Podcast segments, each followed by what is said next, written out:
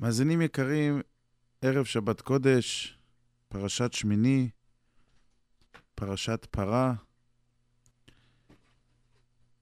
חכמינו ציוו אותנו לקרוא פרשת פרה בערב ראש חודש ניסן, כמו שהיו עושים בזמן הבית, שהיו מטהרים לכבוד חג הפסח, שיוכלו להקריב קורבן פסח בטהרה. והיום אין לנו בית מקדש, אבל טהרה צריך. ופרשת פרה היא הפרשה שנקראת בשבת זו, יחד עם פרשת שמיני. בעזרת השם נראה מה הקשר בין שני הפרשיות הללו.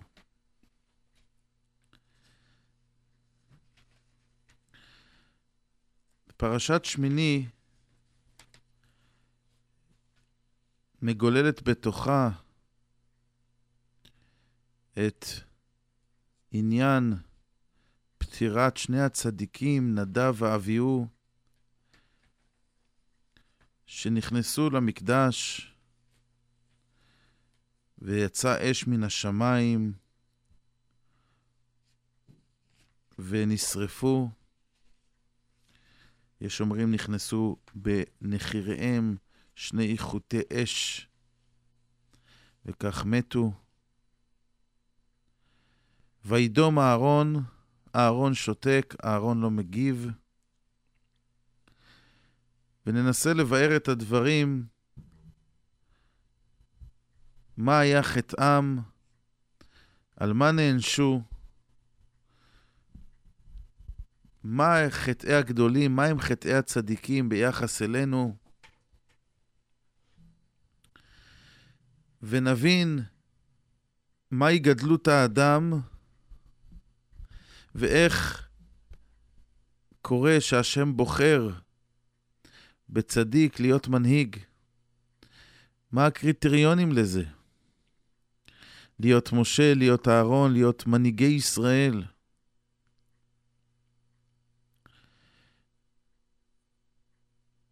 בעזרת השם, ננסה להבין את כל הדברים הללו. לפני זה, נפתח בעניין של התחלת הפרשה. בתחילת פרשת שמיני, התורה מספרת על חנוכת המשכן, ראש חודש ניסן, יום השמיני למילואים, ו... ויאמר משה אל אהרון, קרב אל המזבח. מה זה ויאמר משה אל אהרון, קרב אל המזבח? רבותינו עמדו על זה. מדוע, משה, מדוע אהרון היה צריך הזמנה מיוחדת של קרב אל המזבח? רש"י כותב במקום, משום שהיה אהרון בוש. אהרון התבייש.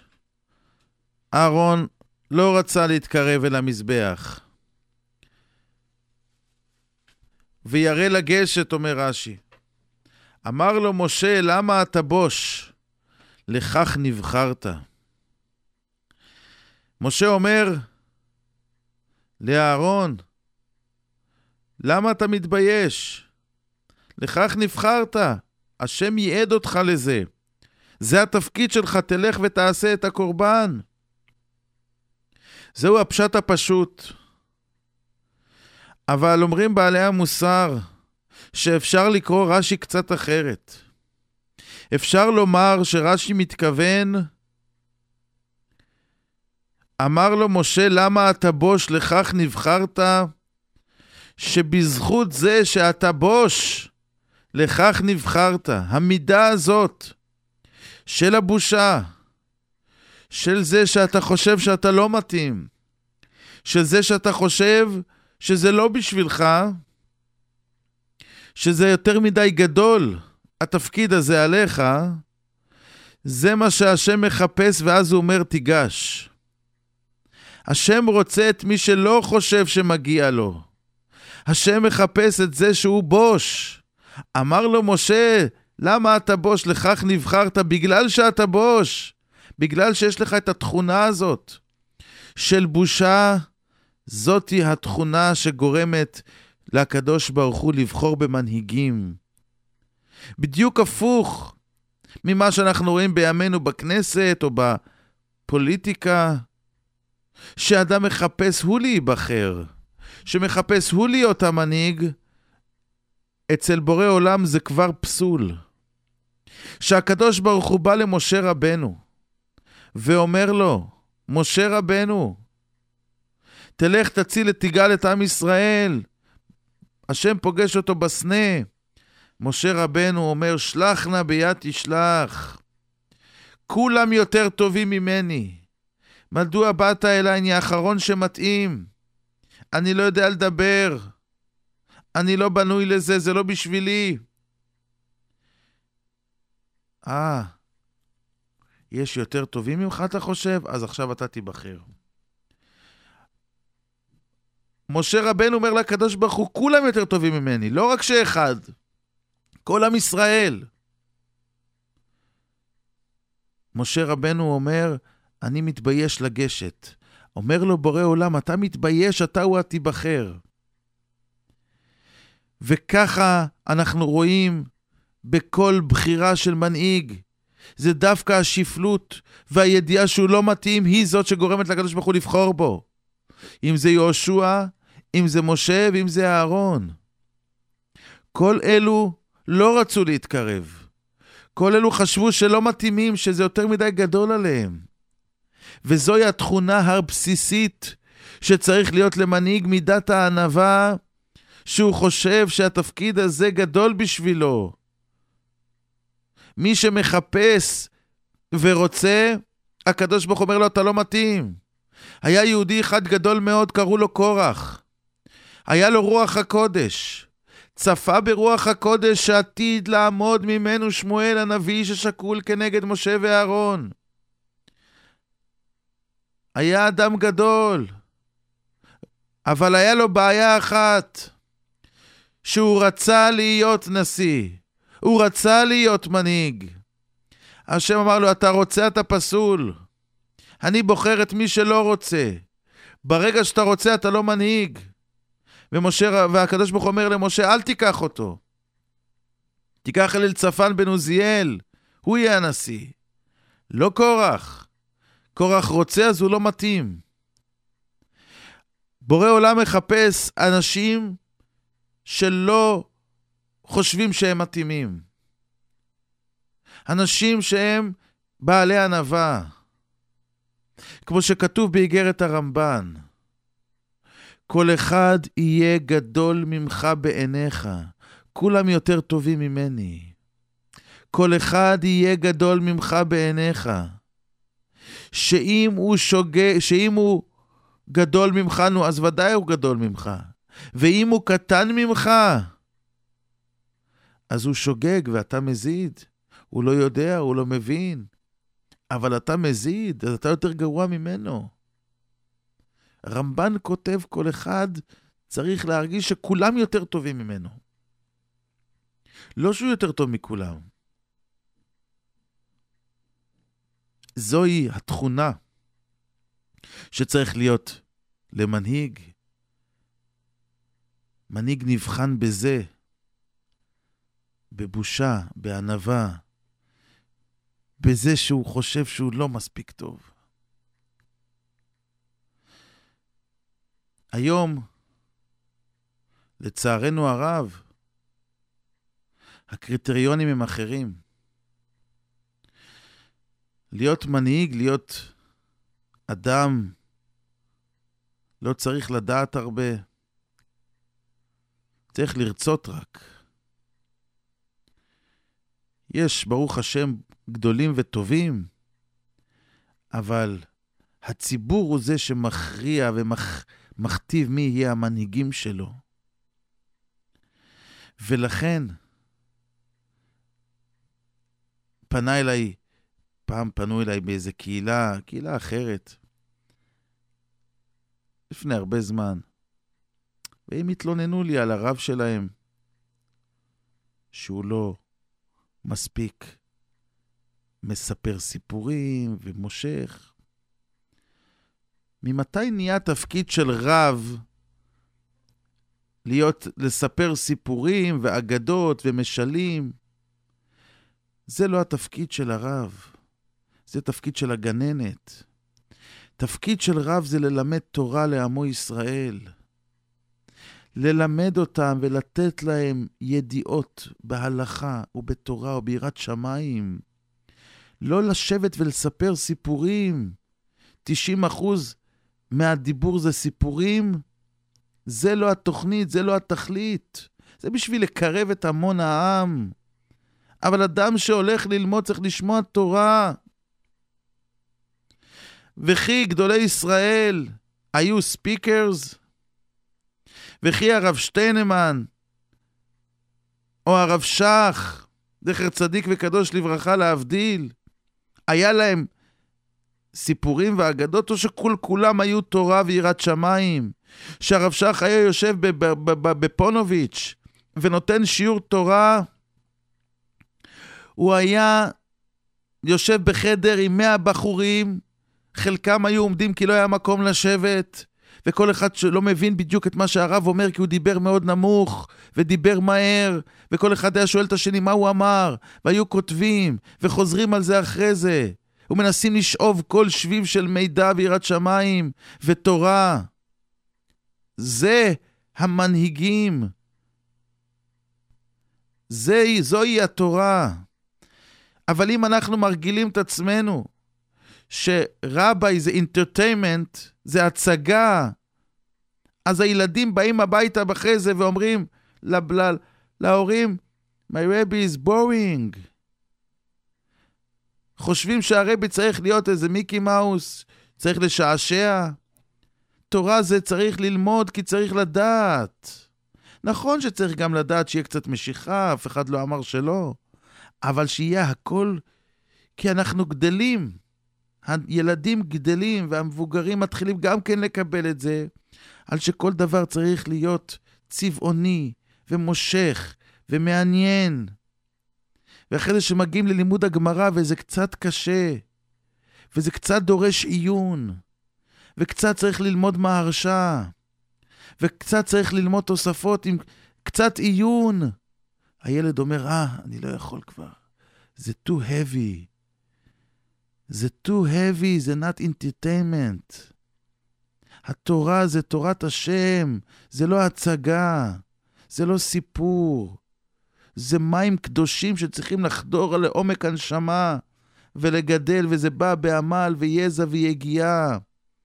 ויש דיני טומאה וטהרה שהן דינים קשים, ואנשים יושבים וחוזרים אלף פעמים עם כל הקושי של החזרה, שזה שובר את כל הרגש אנשים אוהבים לשמוע חידושים, אבל התורה אומרת, תחזור עוד פעם ותשנן, ותלמד פסוק בחומש עם רש"י, ותלמד אורח חיים, ותתעניין, ותהיה צמא לתורה. לא לאינטרטיימנט שבתורה, אלא לתורה עצמה. זוהי תורת אמת. זה מה שרב צריך להיות. רב צריך להיות אדם שיודע ויכול להעביר תורה, לא להעביר את הזמן לאנשים. במקום שהוא יושב בבית לריב עם אשתו, אז הוא בא לבית הכנסת לשמוע סיפורים. זה לא תפקידו של הרב. יש סיפור שהיה מספר אותו הרב שך, זכר צדיק וקדוש לברכה, שהיה אומר על הבח, על הבית חדש, מי לנו גדול מהבח, שהיה רב באחד מהעיירות, ויום אחד עברו כמה מהמתפללים ליד הבית שלו, בשעה אחת בלילה, וראו חושך בבית. ולמחרת ישבו הוועד של הבית הכנסת והגישו תלונה לרב על מה עברו באחד בלילה ולא היה אור והרב לא היה שקוע בלימוד. אז הוא לא מתאים לנו להיות רב. אנחנו מחפשים רב שבאחד בלילה יהיה שקוע בלימוד, שהתורה שלו תגן על הקהילה, שהתורה שלנו תגן על העם, שהתורה שלו תתן לנו הצלחה במעשה ידינו. אנחנו לא מחפשים רב שיספר לנו סיפורים וילך מברית למילה, לחתונה, לבר מצווה. אנחנו לא מחפשים את זה, מחפשים רב שישב וילמד תורה באחד בלילה, והתורה שלו תגן עלינו ותפרנס אותנו ותיתן לנו את כל הטוב שבעולם. זה רב שאנחנו מחפשים. וכתבו לו מכתב ורצו לפטר אותו. עד שהבח אמר להם שהיה איש גדול וקדוש, שהיה לומד תורה כל הלילות שלו. אמר להם, אני למדתי תורה, אבל לא היה לי כסף לקנות נר שיוכל לעשות קצת אור. הייתי יושב בחושך ומשנן את לימודי בעל פה, כי לא היה לי קצת כסף לקנות נרות. היו חיים בדלות ובעוני, לא על משכורות עתק ולא על בנייני פאר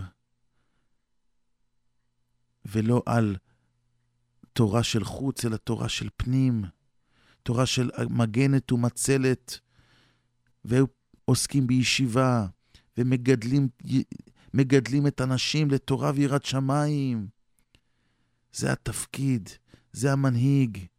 זה מי שהוא ראוי להיות. ככה גדלו כל גדולי הדורות. הרי החזון איש זכר צדיק וקדוש לברכה. מה, הוא היה נואם כיכרות? כל ימיו לא פסיק פומי מגרסה. לא היה שום תפקיד ממלכתי, שום רב, לא רב קהילה, לא רב בית כנסת, לא כלום. היה מנהיג הדור, מתוך הגדלות שלו בתורה, שישב ועסק בתורה יומם ולילה. אלו מנהיגי הדור, שהיה אומר לכולם, אני לא ראוי, אני לא בשביל זה, זה לא מתאים לי. אתה ככה אומר, אתה נבחרת. הבן איש חי, זכר צדיק וקדוש לברכה, ביקשו ממנו אלף פעמים שיבוא ויהיה הראשון לציון, שיבוא ויהיה החכם בשי של ארץ ישראל, שיהיה הרב הראשי של ארץ ישראל. והוא דחה אותם ודחה אותם ודחה אותם ולא הסכים, ונשאר בבבל. ומשם הפיץ את כל אור התורה, וכתב חמישים ספרים, והגה יומם ולילה, והעמיד אור של תורה בעולם. והבבא סאלי, זכר צדיק וקדוש לברכה, כמה ביקשו ממנו? שיבוא וירב, ויקבע משכנו בירושלים או בבני ברק, ויהיה איש מרכזי. והוא אמר, לא, אני לא ראוי, זה לא בשבילי. והלך וחיפש את העיירה הכי נידחת שהייתה אז. חיפש מקום שאף אחד לא יכיר ולא ידע ולא יבוא אליו. והלך לנתיבות, שזה היה מקום מרוחק מיישוב אדם. כמה יישובים בודדים בשנת 60. מה היה שם? כלום. כמה בתים. והלך ואמר, אני אתרחק, אני אשב, אני לא ראוי. זה לא בשבילי. והלך, ישב בקרן זווית, ואמר לו הקדוש ברוך הוא, לכך נבחרת, אתה תהיה הצדיק של הדור, אליך יבואו כולם מכל הארץ, ויעמדו ויבנו עיר שלמה סביב הבית שלך. כי לכך נבחרת. אתה הוא הראוי, כי אתה יושב בקרן זווית. זאתי תורת אמת. ענווה היא הבסיס להנהגה. ונדב ואביהו, נכנסים למקדש, ואמרו רבותינו על מה ולמה, מה קרה שנפלה הטרגדיה הזאת והצרה הזאת, ששניהם, שני בני אהרון, הגדולים והקדושים, שניהם נפטרים, שניהם ביום אחד. למה? יש אומרים שנכנסו למקדש שטויי יין. יש אומרים שהקריבו קורבן שלא היו מצווים עליו, בהקריבם אש זרה אשר לא ציווה השם אותם. הם הקריבו קורבן שלא נצטוו. צריכים להבין אנו מהו חטא, חטאם של גדולי עולם. על מה הקדוש ברוך הוא תופס צדיקים, שהרי נדב ואביהו היו גדולי עולם. היו קודש קודשים, כמו שאמר משה רבנו, בקרובי אקדש. הם היו אנשים קדושים יותר ממשה ואהרון, ככה משה אמר, שהם יותר גדולים ממני. מה היה חטאם? חטאם היה בהקריבם אש זרה, אשר לא ציווה אותם. הקדוש ברוך הוא קבע לנו בתורה מצוות. מצוות וציוויים מה לעשות. רק ככה הקדוש ברוך הוא רוצה שאנחנו נתקרב אליו. אם יבוא אדם ויחליט, בורא עולם, אני רוצה להתקרב אליך, ואני אעשה דרך משלי איך להתקרב אליך, אני רוצה להקריב עכשיו בקינג סאווי קורבן לשם, ואני אביא את כולם, ואני אעשה הצגה שלמה, ואני אביא רבנים, ואני אעלה עגל על המזבח, קורבן לשם. זה רשע.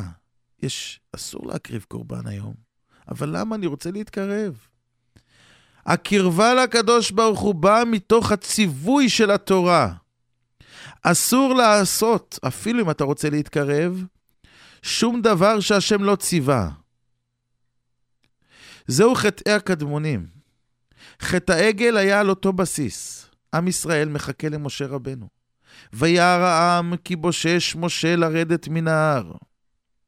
והם מפחדים, ולא יודעים מה יהיה, והם רוצים לוחות הברית, והם רוצים קשר לבורא עולם, והם רוצים משהו להתקרב.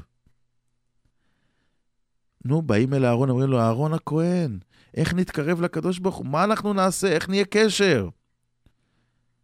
אמרו, נעשה עגל. מה זה עגל? זה אחד מהדמויות במרכבה.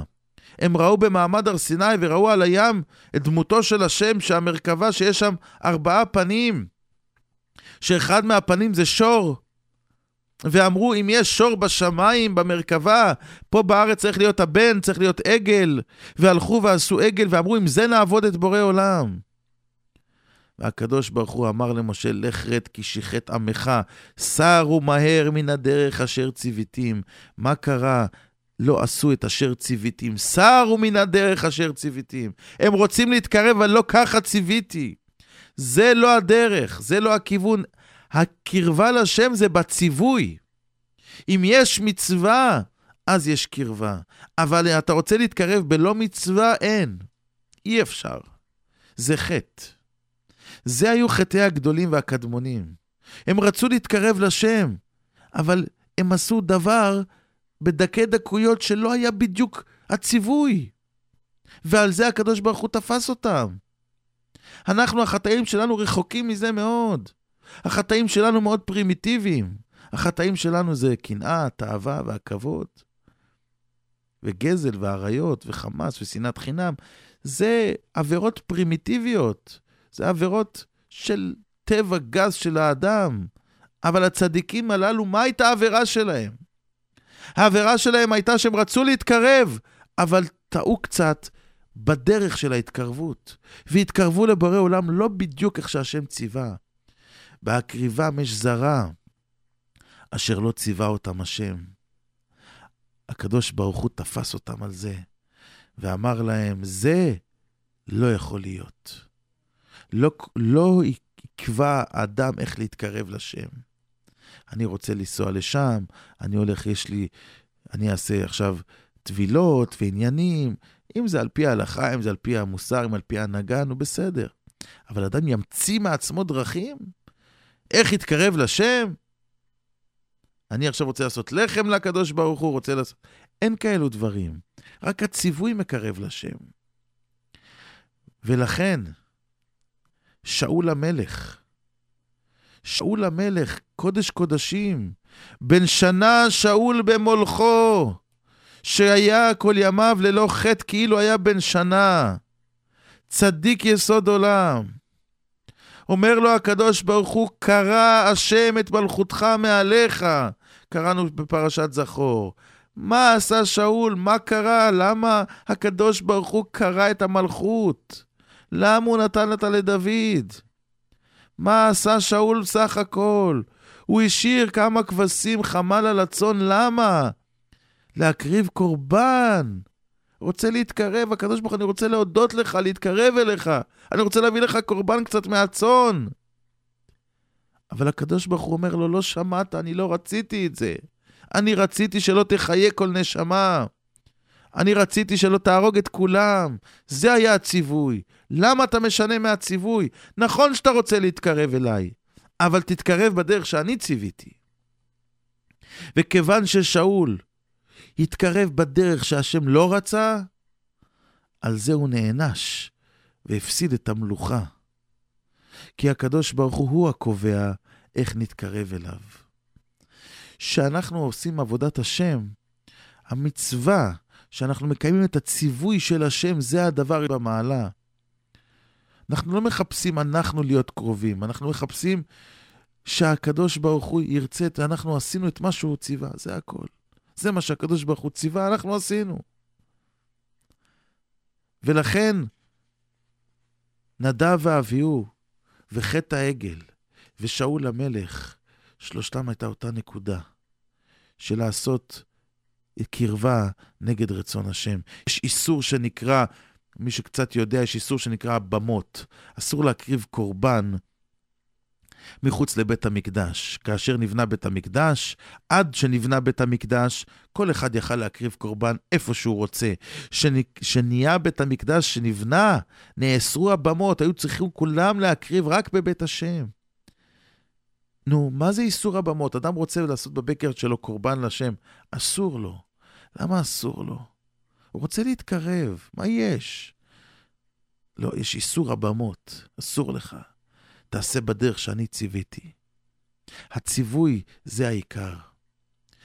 לכן, בפרשת פקודי, אחרי חטא העגל, שהמשכן הוא תיקון לחטא העגל, כתוב על כל פסוק, כאשר ציווה השם את משה, כאשר ציווה השם את... פסוק אחר פסוק אחר פסוק.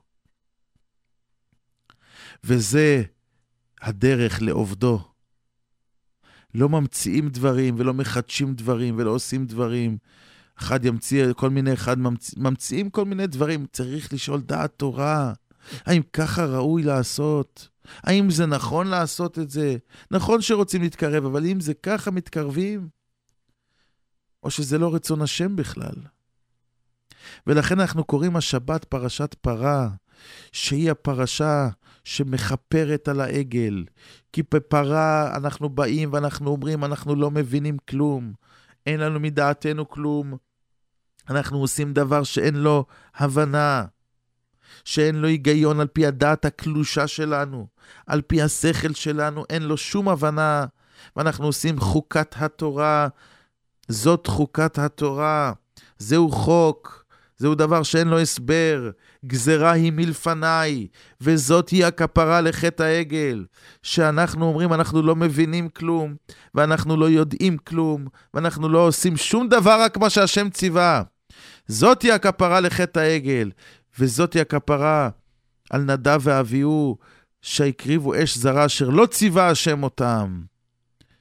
לבוא ולעשות דבר שאתה אומר, אני לא מבין, אני לא יודע, זה מראה שאני מתבטל כל כולי לרצון השם, ואין בי כלום, רק לעשות רצונו, ואני כלום, ואני לא יודע כלום. ולפי זה גם כן נצליח להבין, מוריי ורבותיי, למה אהרון שתק. נפטרו שני הבנים שלו, נדב ואביהו, שני הצדיקי עליון האלו. משה רבנו עולה לדוכן ואומר הספד מרעיד לבבות, ואומר הקדוש ברוך הוא בחר להתקדש ולהתעלות על ידי שני אנשים צדיקים. כי ברגע שרואים שצדיק נענש, אז מפחדים כולם, אם הצדיק ככה, כל שכן אנחנו, מה יהיה? זה מביא יראת שמיים, זה מביא פחד. בקרוביי אקדש, משה רבנו אומר, אני גיליתי שנדב ואביהו גדולים ממני, הם צדיקים ממני. ונותן הספד, מרעיד לבבות על שני הצדיקים הללו. ואז מזמינים את אהרון לעלות לדוכן ולהספיד את הבנים שלו, ואהרון אומר, לא, וידום אהרון. למה הוא לא עולה? למה הוא לא מסביר? למה הוא לא אומר, מוריי ורבותיי, זה קשה, זה דבר לא קל לאבד שני בנים ביום אחד, ביום כזה שהוא יום של חנוכת המשכן. יום שצריך להיות יום של שמחה, זה לא קל, אבל תדעו לכם, יש דין והקדוש ברוך הוא עושה ואני לא מהרהר. למה הוא לא עולה ומדבר ומקבל את הדין באהבה ומספיד את, את הבנים שלו? למה וידום אהרון? משום שאהרון היה לו מידה כזאת של בושה ושל ענווה, שכבר הוא אמר, הוא אמר, אם אני עולה ואני שואל שאלות ואני נותן תשובות, זה כבר מראה שהיה לי קושייה. ואם יש לי קושייה זה כבר חיסרון. אם יש לך קושייה ויש לך תשובה, אבל למה בכלל הקשית מההתחלה? למה בכלל לא הבנת מההתחלה? מה צריך קושייה? משה אהרון בא ואומר, וידום אהרון, אני לא מבין כלום ואין לי שאלות בכלל, ולא קשה לי כלום. זה רצון השם, זה ככה נקבל את זה. ככה השם רוצה, אני לא מבין ואני לא שואל גם כלום. ואין לי שאלה למה ככה קרה, ולמה השם עשה לי, אף על פי שאני, יש לי תשובות לזה, ותשובות טובות, אבל אני בכלל לא שואל למה. אני לא שואל שום שאלה, אני, אני שותק כי אני יודע שאני לא ראוי אפילו לשאול על מה ולמה הגיעה לי הצרה הזאת. אני מקבל את כל הדין שהשם עשה בלי שום שאלות ובלי שום תמיהות. ואפילו אם יש לי תשובות טובות, לא צריך לא שאלה ולא תשובה טובה. גם תשובה טובה, אבל עדיין יש פה שאלה. למה שאלת? כל שאלה זה תמיהה, ולאהרון לא היה תמיהות. לא שמעו ממנו הרהור אחד אפילו בצורה של שאלה. כך הייתה אמונתו חזקה בשם, וידיעה שזה, ככה השם החליט, ואין לי בכלל מה לערער ומה לדבר ומה להקשות ומה לתרץ. היה יהודי אחד בשואה, זכר צדיק וקדוש לברכה, שנהרג, נרצח לו בן בשואה לידו. ואמרו אנשים שהכירו אותו אחרי זה 60, 70, 80 שנה, שלא שמעו ממנו אף פעם איזה מילה על זה. הוא לא, הוא לא אמר אף פעם שום הסבר, הוא לא שאל איפה הקדוש ברוך הוא היה בשואה, למה הוא עשה, כל מיני שאלות שיושבים דרשנים ומסבירים למה. אין בכלל שאלה פה. למה לא שאל ולא דיבר ולא יראה? רק פעם אחת שמעו אותו אומר, זכיתי להקריב קורבן לשם. זה מה שהוא אמר על ילד שנרצח לו בשואה. זכיתי להקריב קורבן לשם, וחוץ מזה לא שמעו ממנו אף פעם אף מילה, כי הוא קיבל את כל הדין באהבה בלי שום תמיהות, וזה מידת אהרון הכהן, שהוא היה בוש וענוותן. מי שהוא ענוותן ויש לו בושה, הוא אפילו לא שואל שאלה, כי הוא יודע אני כלום, אני לא מבין כלום, אני לא יודע כלום. מה אני נכנס בחשבונות שמיים? מה אני מבין בבורא עולם? אני עושה מה שהשם ציווה וזהו, ואני לא מבין כלום. זה הגדולה של אדם שעובד השם מאהבה, שמבטל את עצמו, את העצמיות שלו. למה השם נתן מצווה כמו פרה אדומה? למה לא מסביר לנו למה עושים שעטנז, ולמה עושים כלאיים, ולמה יש מצוות? למה השם לא מסביר לנו? למה צריכים לבוא הראשונים, הרמב"ם וספר החינוך, ולהתחיל לתת טעמים, וכן, ולא, ואולי? תסביר לנו, בורא עולם, למה אסור ללבוש שעטנז? מה יש בבשר בחלב כל כך רע? אנחנו לא מבינים. למה צריך לשחוט מן הצוואר? למה אפשר לשחוט מן הלב? למה? תסביר לנו. הקדוש ברוך הוא בכוונה נתן כמה מצוות שלא נבין ולא נדע בשביל לראות את ההתבטלות שלנו, אם אנחנו מסוגלים לעשות גם דבר שלא מבינים. בלי שאלות ובלי תמיהות. זה מראה על התבטלות. מי שעושה את זה, גם את המצוות שהוא מבין, הוא עושה כאילו הוא לא מבין. אדם צריך לעשות את תורה והמצוות כאילו הוא לא מבין כלום. ככה השם ציווה. ודאי שאני אלמד, ילך, אבל אין טעמי מצוות בתורה ובגמרא. הגמרא אף פעם לא מתעסקת למה, למה, למה. כמעט ולא. הגמרא אף פעם לא אומרת למה יש איסור שעטנז, היא בכלל לא דנה בזה. למה יש איסור? למה יש מצוות פרה אדומה? למה קורבן פסח? אין שאלות כאלו בגמרא. הכל זה מה השם ציווה. האם ככה צריך להקריב? ככה צריך לעשות? איזה שעטנז אסור? איזה כליים? איזה מינים? עם איזה... כל מיני פריטי פרטים של מה השם רוצה. לא למה, זה לא מעניין אף אחד למה השם ציווה. אף פעם הגמרא, רבינה ורבשי לא דנו מה, מה יש פה, למה אסור. רוצים להבין. זה לא תלוי בנו, זה לא קשור אלינו, לעולם לא נצליח להבין את עומקות סודות התורה. ואפילו שאדם ילמד סוד שבסוד שבסוד, לעולם לא יצליח להגיע לעומק סוד המצוות. לעולם, לעולם, עד שיגיע אחרי 120.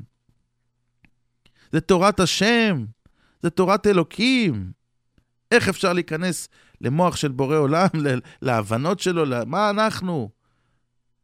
מקיימים את התורה והמצוות כי השם ציווה. לכן זה מצחיק לשמוע, טוב, לא באשמתם, אנשים שהם רחוקים, שלא למדו ולא קראו. למה זה ככה ויש להם שאלות ושאלות? תסביר לי למה צריך לשים תפילין, מה זה בא, ורוצים...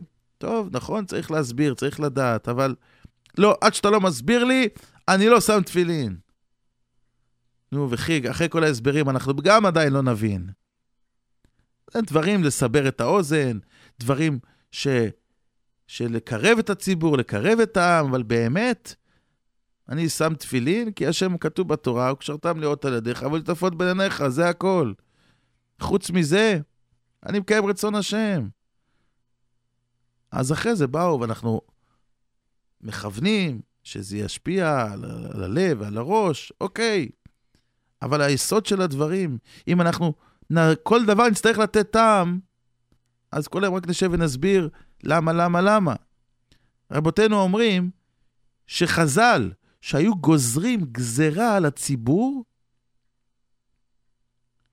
לא היו מודיעים למה. ככה החלטנו.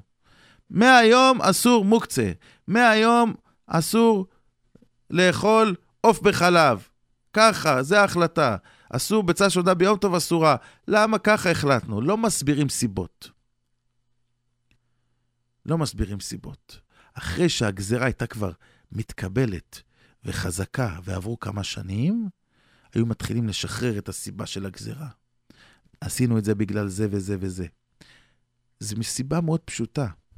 כי אם אתה מתחיל להסביר לאנשים את הסיבה, למה הם כל אחד יגידו, לא, אני בסדר, אני, אין לי חשש, אני... הם עשו את זה בשביל אנשים אחרים, אבל אני לא צריך.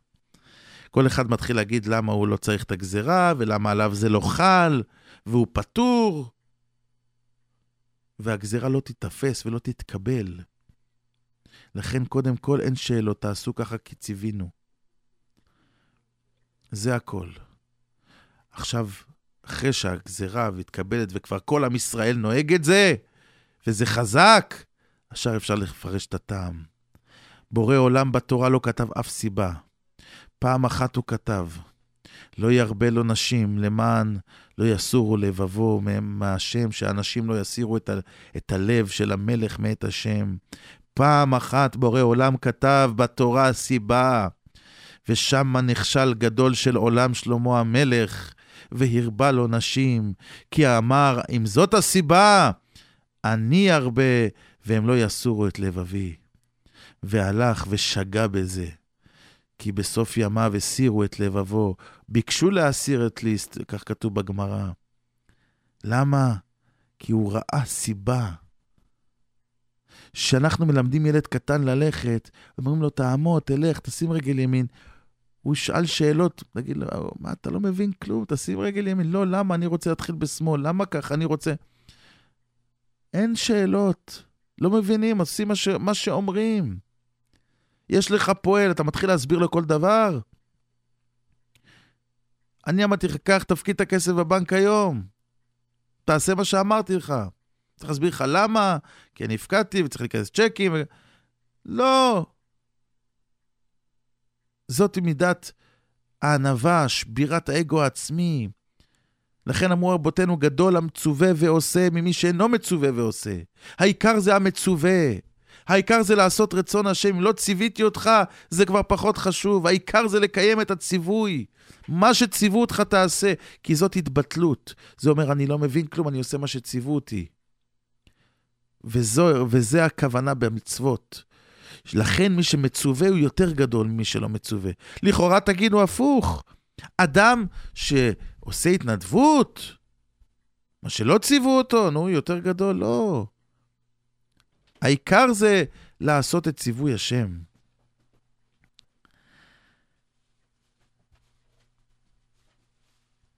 ואדם שחושב שהוא גדול, אדם שחושב שהוא כבר ברמה גבוהה, שהוא צדיק, והוא לא מפחד, והוא לא ירא, הוא יכול, חס ושלום, ליפול בצורה כזאת שהוא לא יבין בכלל איך הוא נפל.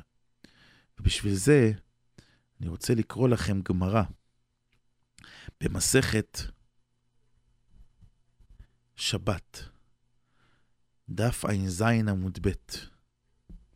תנו רבנן, חמישה אימות הן. אימת חלש על גיבור, אימת מפגיע על ארי, אימת יתוש על הפיל, אימת סממית על העקרב, אימת סנונית על הנשר, ואימת כלבית על לוויתן. מה אומרת פה הגמרא? הגמרא אומרת שיש אימת, מפ... בואו נתחיל עם הרי... אימת מפגיע על ארי. מה זה אימת מפגיע על ארי? רש"י כותב, יש חיה קטנה, קוראים לה מפגיע. חיה קטנה. וקולה גדול. והאריה שומע וירא שתהא בריאה גדולה ובורח. יכול להיות שיש חיה קטנה, כמו איזה עכבר קטן, אבל הוא יכול לעשות קול חזק מאוד ומרעיד את הלבבות. והאריה הגדול הזה, שיכול לאכול אותו בשנייה, את המפגיע הזה, מפחד כל כך, כי הוא לא יודע מאיפה הקול בא, הוא לא יודע מי הולך לבוא, הוא לא יודע האם יכול לבוא פה אנשים, או שזו חיה יותר גדולה ממנו, ומהפחד הוא בורח מהמפגיע הקטן הזה. אימת יתוש על הפיל, האם פיל יכול לפחד מיתוש? אומרת הגמרא, כן.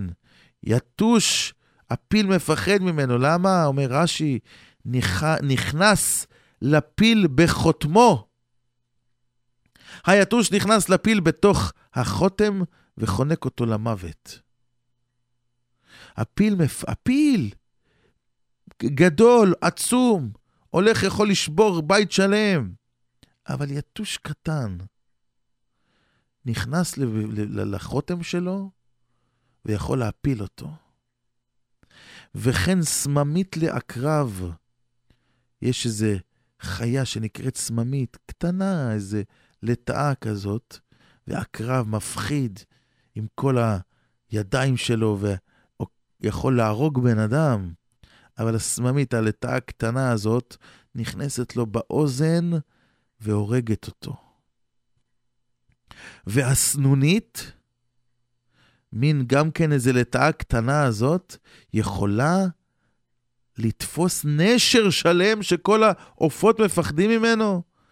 אומר, אומר רש"י, נכנסת תחת כנפי הנשר ומעכבו מפריסת כנפיו.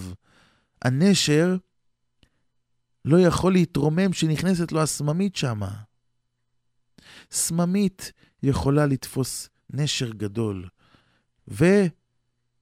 וכלבית על הלוויתן. מה זה כלבית? זה דג קטן, שרץ, רש"י אומר, שרץ קטן יכול לנצח לוויתן? אומר רש"י, כן.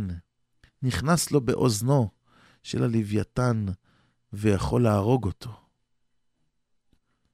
מה זה כלבית? זה דג קטן, יכול לנצח לוויתן. מה כותבת לנו פה הגמרא? שתראו מוריי ורבותיי, יש כאלו חיות קטנות, יכולות לנצח אריות, לוויתנים, עקרבים ופילים, חיות כאלו קטנות. אתה חושב שאתה גדול? אתה חושב שאתה חזק? שאתה יכול להתמודד עם היצרים של העולם הזה? אתה לא ירא ואתה לא בורח מכל עבירה קטנה? יתוש קטן יכול לגמור על כל הרוחניות שלך. סממית קטנה יכולה לגמור על נשר שלם ולא לתת לו להתקדם.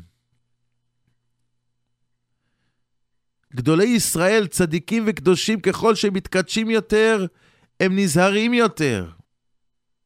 סיפר לי אדם שנכנס לחכם עובדיה כמה חודשים לפני פטירתו עם אשתו. איך שהרב עובדיה, חכם עובדיה עליו השלום, ראה את אשתו, מיד סובב את הראש. מה יש לו? מה קרה? מה קרה? יהודי מלא תורה ויראת שמיים, מגיל אפס לא פסיק פומה מגרסה, יושב כל היום ועוסק בתורה, קודש קודשים, בן תשעים, מלא וגדוש, מה כבר? מה יש פה? לא, דבר קטן, סממית קטנה, יתוש קטן יכול להפיל לוויתנים. כל שכן אנחנו, שאנחנו בקושי דג. אם יתוש כזה קטן יכול להפיל, כמה הם נזהרו מקרבה של קרבה. הסטייפלר, קודש קודשים, לא היה מקבל נשים אצלו, לא היה קורא כתב של אישה. כתב של אישה הוא לא היה קורא. אם האישה הייתה רוצה לכתוב לו מכתב, הייתה צריכה להגיד לבעלה שיכתוב. כי גם לאישה יש כתב כזה מעוגל, כתב נשי. גם את זה הוא לא היה רוצה לקרוא. זה גם כן איזה קרבה מסוימת. זה גם פה יש איזה דבר קטן קטן שיכול להזיז אותו מיראת שמיים. סטייפלר, מנהיג הדור, ירא שמיים, גאון עצום בתורה. מה? כתב של אישה, מה יעשה לו? לא, זה גם יותר מדי. לא יכול. עד כדי כך נזהרו גדולי ישראל. למה? כי הם ידעו, הם ידעו את מה שכתב החזון איש. החזון איש, זכר צדיק וקדוש לברכה, באחת מהאיגרות שלו כותב ואומר, מאוד מאוד, לפני שהוא כותב מאוד מאוד, צריך להבין, הוא מדגיש פה פעמיים משהו.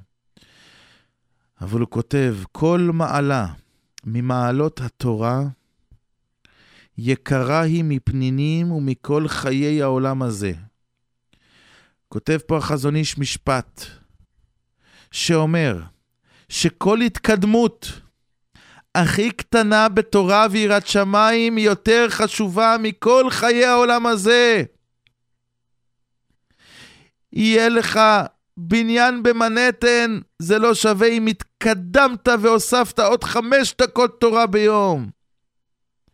אם התקדמת והוספת עוד סנטימטר לחצאית, עוד טיפה כיסוי ראש, כל היהלומים והזהב וכל מה שיש בעולם, כל חיי העולם הזה, לא שווים לי מעלה קטנה שבקטנות ביראת שמיים.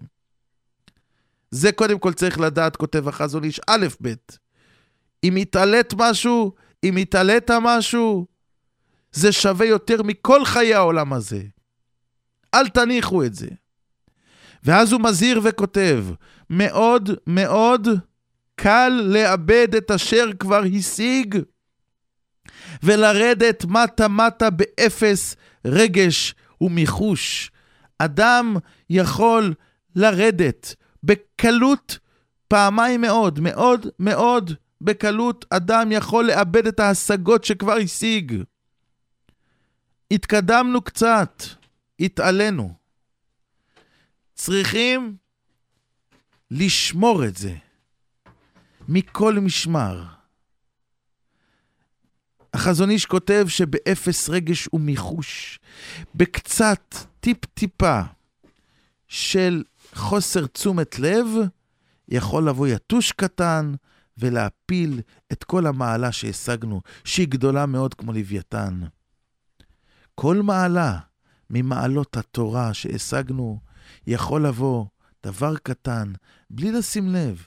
פתאום הוא מסתכל איזה חדשות, פתאום הוא עובר מדקה חדשות לשתיים, לשלוש, לקריאת עיתונים, לבזבוז זמן, לישיבה עם חברים, ופתאום הוא לא מבין איך הוא מאבד את כל מה שהשיג. ולהשיג זה קשה. לשבור את היצר ולהביא עוד חמש שעות, דקות של תורה זה קשה. ולהתקדם בצניעות זה קשה. ולהיזהר מלשון הרע זה קשה. אז עד שהגענו לשם, צריכים להיזהר כל החיים לתפוס את זה, לא לאבד את מה שהגענו, לא חבל. באפס רגש ומיחוש אדם יכול לאבד את הכל ולחזור להיות כמו שהיה קודם, ואולי אף גרוע. ולכל אחד יש יתוש וסממית בכיס שמונעים ממנו להתעלות ולפרוס כנפיים ולהגיע לשמיים כמו הנשר. כי יש מישהו שיושב לנו על הכנף ולא נותן לנו להתקדם. ואם כבר התקדמנו, הוא ינסה למשוך אותנו למטה. ולכן, אדם שישיג איזושהי מעלה, הוא צריך לשמור עליה מכל משמר. אשת טרונספורוס הרשע, שבאה להחטיא את רבי עקיבא, רבי עקיבא צחק. מה אתה צוחק? מה קרה, רבי עקיבא? מה יש לצחוק? באה אליך אישה פה, הכי יפה שבעולם, בפריצות, והוא צוחק. מה אתה צוחק? רבי עקיבא צחק,